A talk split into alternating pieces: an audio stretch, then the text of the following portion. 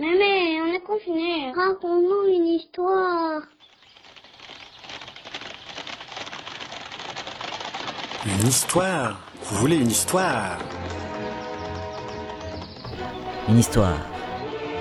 Avec des aventures, des duels, des trahisons, de l'amour, des souterrains et de l'honneur, des guerres de religion, des rois félons et des ribaudes héroïques.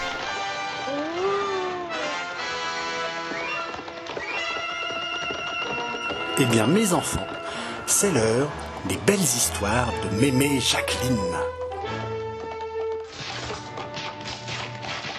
Aujourd'hui, Mémé Jacqueline vous lit Les Pardaillants, une histoire de Michel Zévaco. Dans les épisodes précédents des Pardaillants, tels que vous les raconte Mémé Jacqueline, notre héros, tête brûlée et peu respectueux des conseils de son vieux daron, n'a rien trouvé de mieux que de jouer les matadors pour sauver deux huguenotes menacés par une foule de catholiques assoiffés de sang. Ceci lui a valu non seulement la reconnaissance des deux huguenotes, mais encore l'admiration de toutes les personnes présentes. C'est ainsi qu'un émissaire du duc de Guise vient le lendemain frapper à la porte de sa misérable chambre et lui proposer une fortune pour rentrer au service de ce haut personnage de la cour. Dès que cet émissaire en a fini et est sorti, on frappe à nouveau à la porte.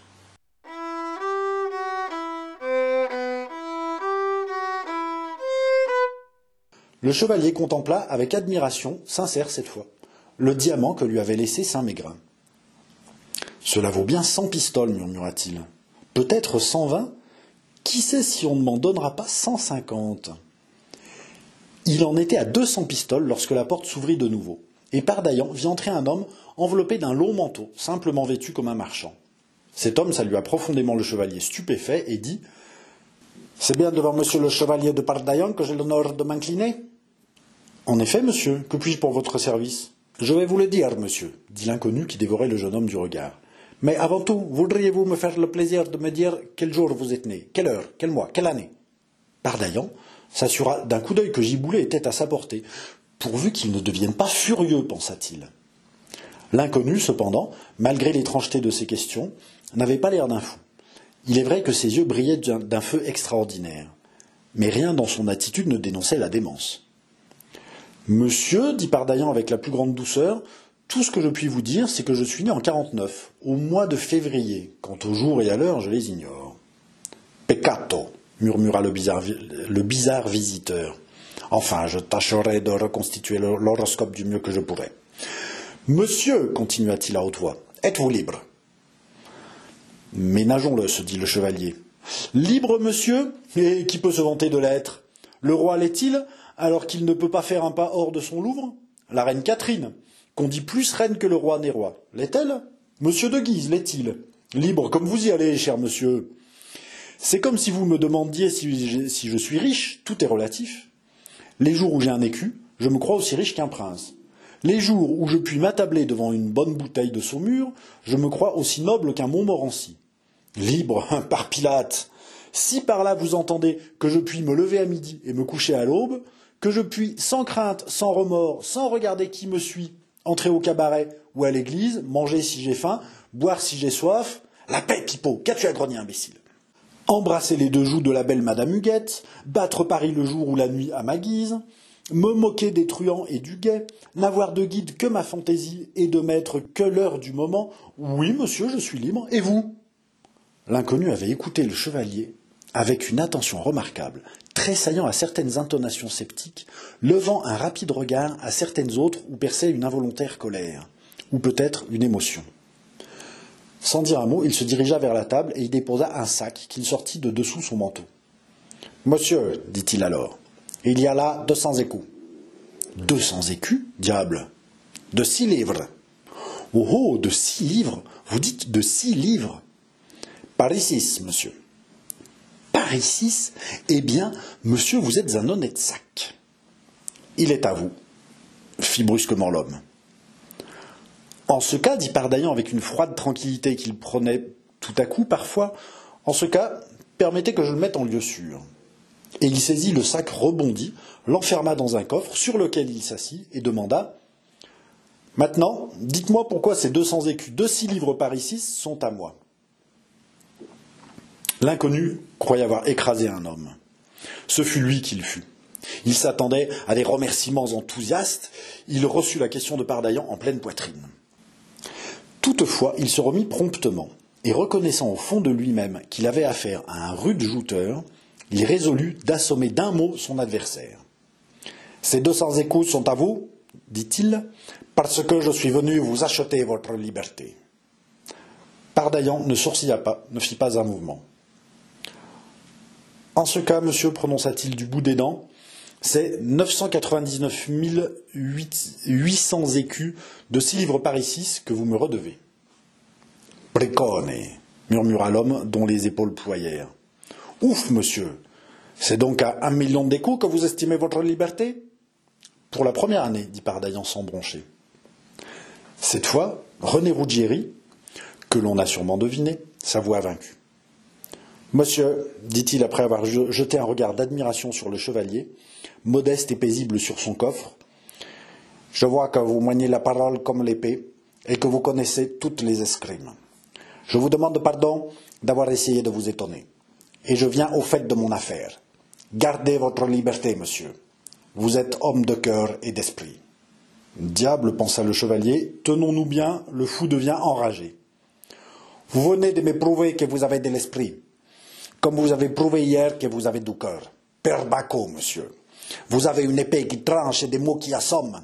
Que diriez-vous si je vous proposais de mettre l'un et l'autre au service d'une cause noble et juste entre toutes, d'une sainte cause pour mieux dire, et d'une princesse puissance, bonne, généreuse?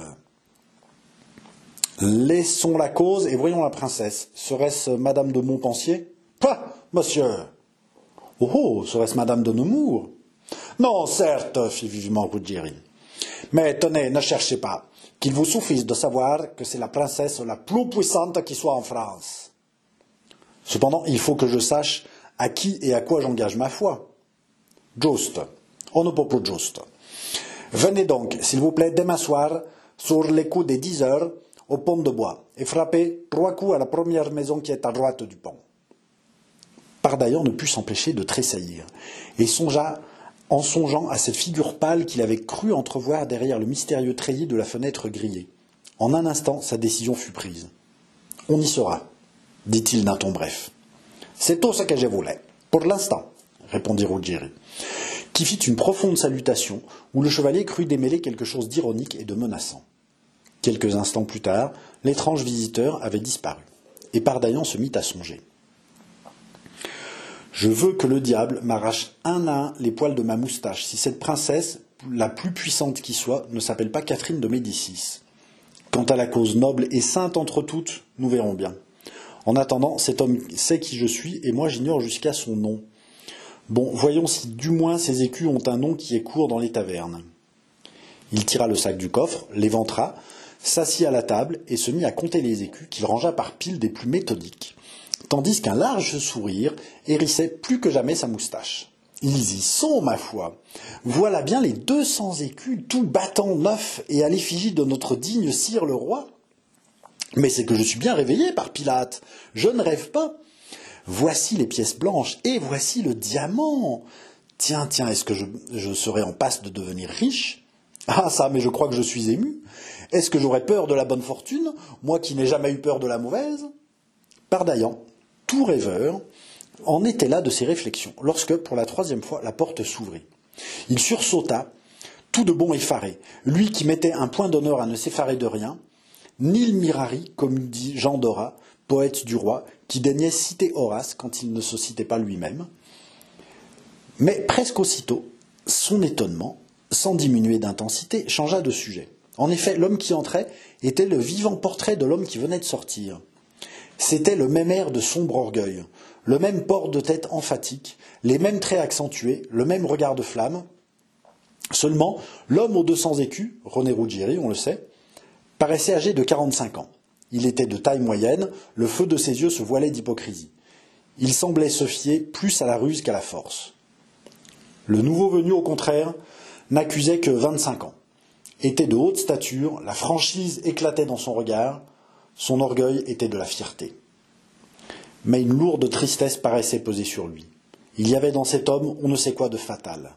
Ses gestes, comme ceux de Ruggieri, étaient emphatique, mais sa voix avait une étrange expression de mélancolie.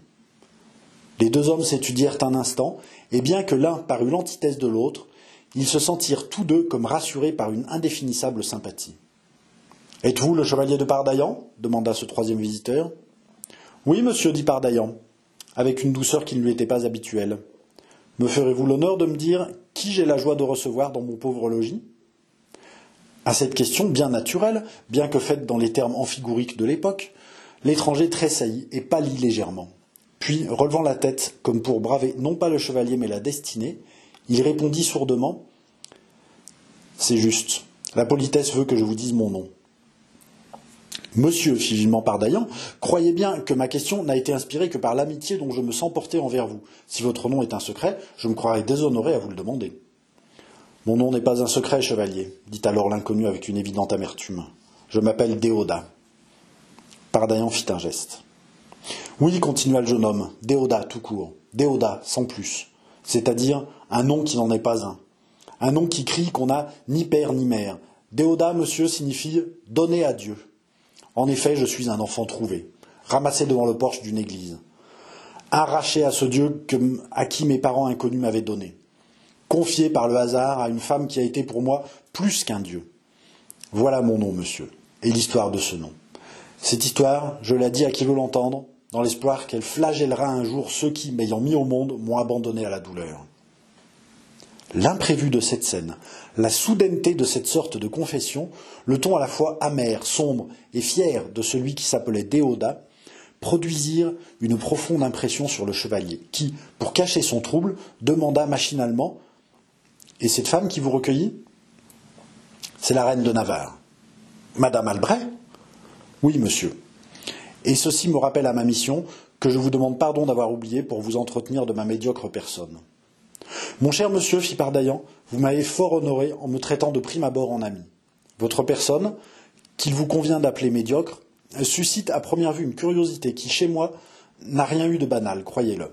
Votre air me touche et votre figure me revient tout à fait. Le chevalier tendit la main. Et sa figure, à lui, rayonna d'une telle loyauté, son sourire fut empreint d'une si belle sympathie, que le messager de Jeanne d'Albret parut bouleversé d'émotion et que son regard se voila. Monsieur, monsieur, fit-il d'une voix enrouée, en saisissant et en étreignant la main de Pardaillan. Eh bien, sourit le chevalier, vous ne me repoussez donc pas, vous? Vous que je ne connais pas Vous que je vois depuis cinq minutes Vous ne méprisez donc pas celui qui n'a pas de nom? Vous repoussez Vous méprisez? Par Barabbas, mon cher Quand on a votre tournure, et ces épaules d'athlète, et cette bonne épée qui vous pend au côté, on ne peut être méprisé. Mais fussiez-vous faible, laid, désarmé, que je ne me croirais pas le droit de vous traiter comme vous le dites pour un tel motif. Ah, monsieur, voilà bien longtemps que je n'ai eu un pareil moment de joie. Je sens dans votre attitude et dans vos yeux et dans votre voix une générosité de cœur qui me touche plus que je ne puis dire. Je vous devine supérieur à tant de hauts seigneurs et de princes que j'ai approchés. Et celui que nous appelons Déoda, puisque tel était son nom, couvrit un instant ses yeux de l'une de ses mains. Lubin, Lubin, vociféra Pardaillan. Qu'y a-t-il fit. Il y a, mon cher, qu'une conversation commencée en ces termes ne peut dignement s'achever qu'à table. Voici midi qui sonne, et pour tout honnête homme, midi est l'heure du dîner. Quand, toutefois, l'honnêteté s'unit aux moyens de dîner, ce qui est mon cas aujourd'hui. Lubin Ah, ça, moine fiefé, je te couperai les oreilles Ah, chevalier, vous me dilatez le cœur. Écoutez, convenons d'une chose, tant que vous me ferez l'honneur d'être de mes amis, vous vous appelez Déoda, moi je m'appelle Jean. Eh bien, ne nous connaissons pas d'autres noms, ni l'un ni l'autre. Cette proposition, d'une si ingénieuse délicatesse, fit tomber chez Déoda les derniers voiles de cette ombrageuse fierté et de cette pesante tristesse que nous avons signalées. Il s'épanouit, et apparut alors tel qu'il était réellement, doué d'une étrange beauté, d'une noblesse d'attitude et d'une douceur de physionomie que Pardaillan avait démêlée d'instinct. Lubin appela de nouveau le chevalier. Lubin, ajouta-t-il, c'est le garçon de la rôtisserie. Figurez-vous que ce drôle est un ancien moine qui a quitté son couvent et s'est fait garçon de la devinière, par amour pour les pâtés et les poulardes. Quand je suis riche et de bonne humeur, je m'amuse à le faire boire. Et bien qu'il ait passé la cinquantaine, il me tient tête fort convenablement. Ah, le voici. C'était Lubin, en effet, mais Lubin flanqué de Landry en personne. Landry avait monté les étages avec la majestueuse rapidité d'une outre qui s'élève dans les airs. En effet, Lubin l'avait poussé au derrière. Et Landry apparaissait avec un sourire large d'une aune, le bonnet à la main, ce qui ne lui arrivait jamais, la bouche en cœur et deux poings sur son ventre. Que diable faites-vous demanda Pardaillan étonné de cette attitude. Je cherche, dit Landry en soufflant, à faire rentrer ce maudit ventre, mais je n'y arrive pas. Monsieur me pardonnera de ne pas m'incliner. C'est à moi que vous parlez? Oui, monsieur, monseigneur, veux-je dire, fit Landry en jetant un oblique regard éperdu sur les piles d'écus restées sur la table. Bon, bon, fit Pardaillan, qui reprit instantanément son froid et immobile, son froid et immobile sourire figue et raisin. Vous savez déjà que de simple chevalier je deviens prince. Vous êtes bien informé, maître Landry. L'aubergiste ouvrit des yeux énormes. Pardaillan continua. Veuillez donc, s'il vous plaît, nous traiter comme des princes de sang. Déodat pâlit affreusement à ce mot. Et nous monter en conséquence les éléments d'un dîner princier, ou plutôt royal. Déodat fut agité comme d'une secousse.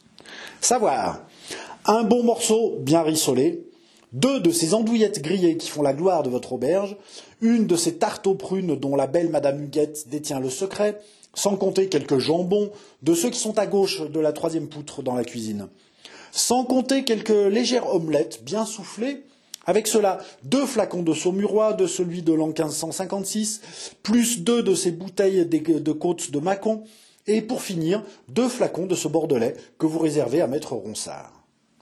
Très bien, monsieur Filandry. Amen, dit Lubin en claquant de la langue, car l'ancien moine se voyait déjà vidant les fonds des bienheureux flacons énoncés. Oh, mon digne frère Thibault, ajouta-t-il la larme à l'œil, qu'en vous là? Un quart d'heure plus tard, Jean et Déodat, le chevalier et l'homme sans nom, s'attablaient devant des richesses gastronomiques rangées avec amour par Lubin. Celui-ci voulait servir à table, mais au grand désespoir de l'ancien moine, Pardaillan avait fermé sa porte en disant qu'il se servirait lui-même, tout prince qu'il était subitement devenu.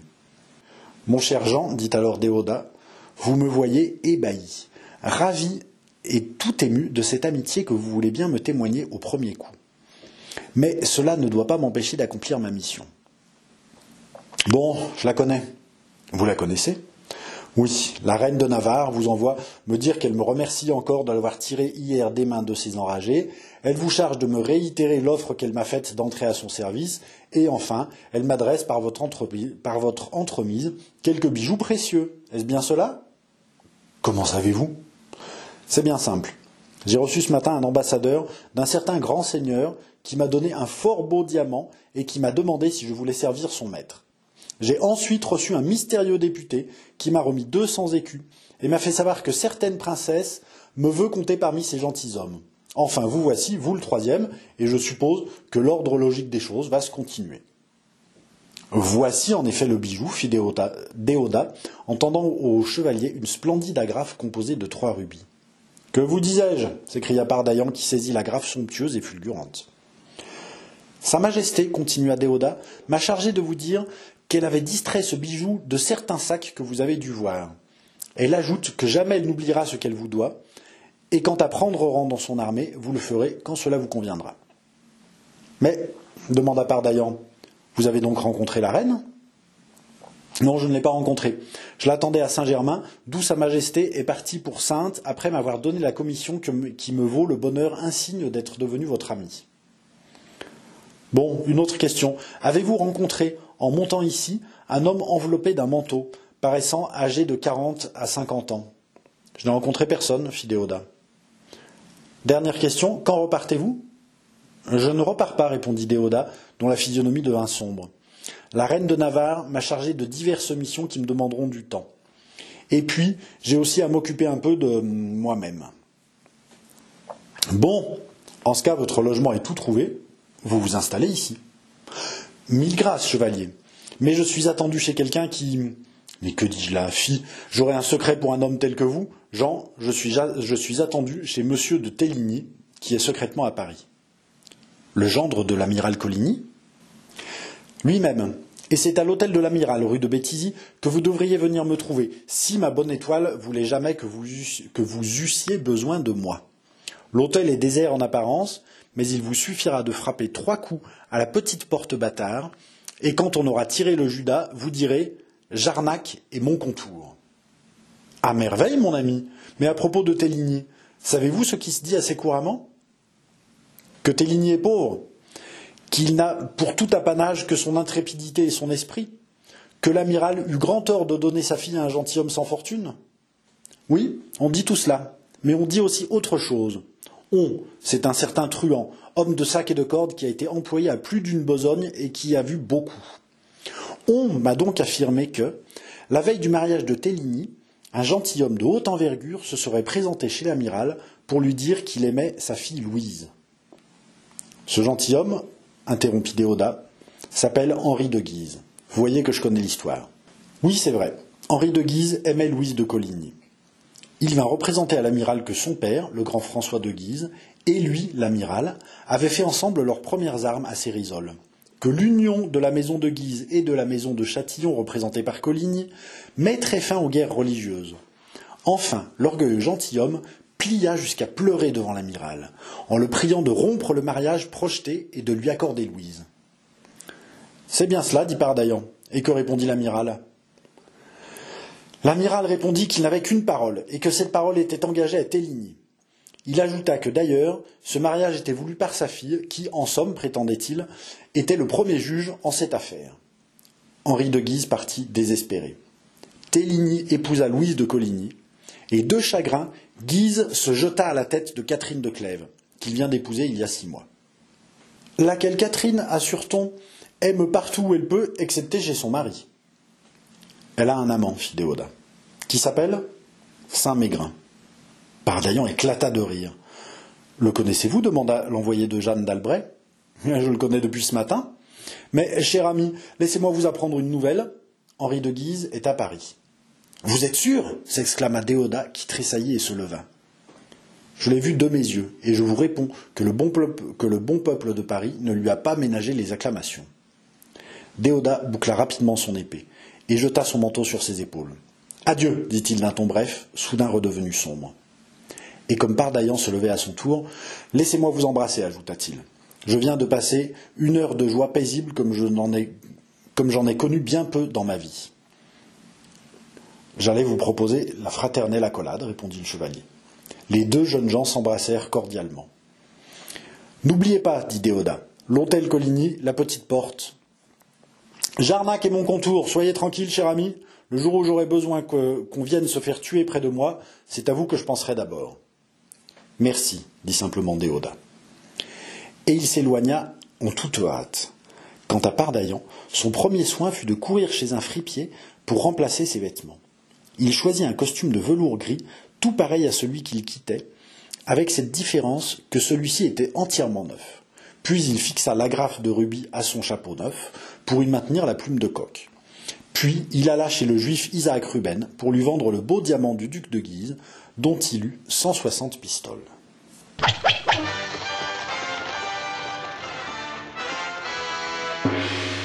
Vous retrouverez Mémé et toute sa bande demain à 9h30 sur les ondes de Radio Canu, la plus rebelle.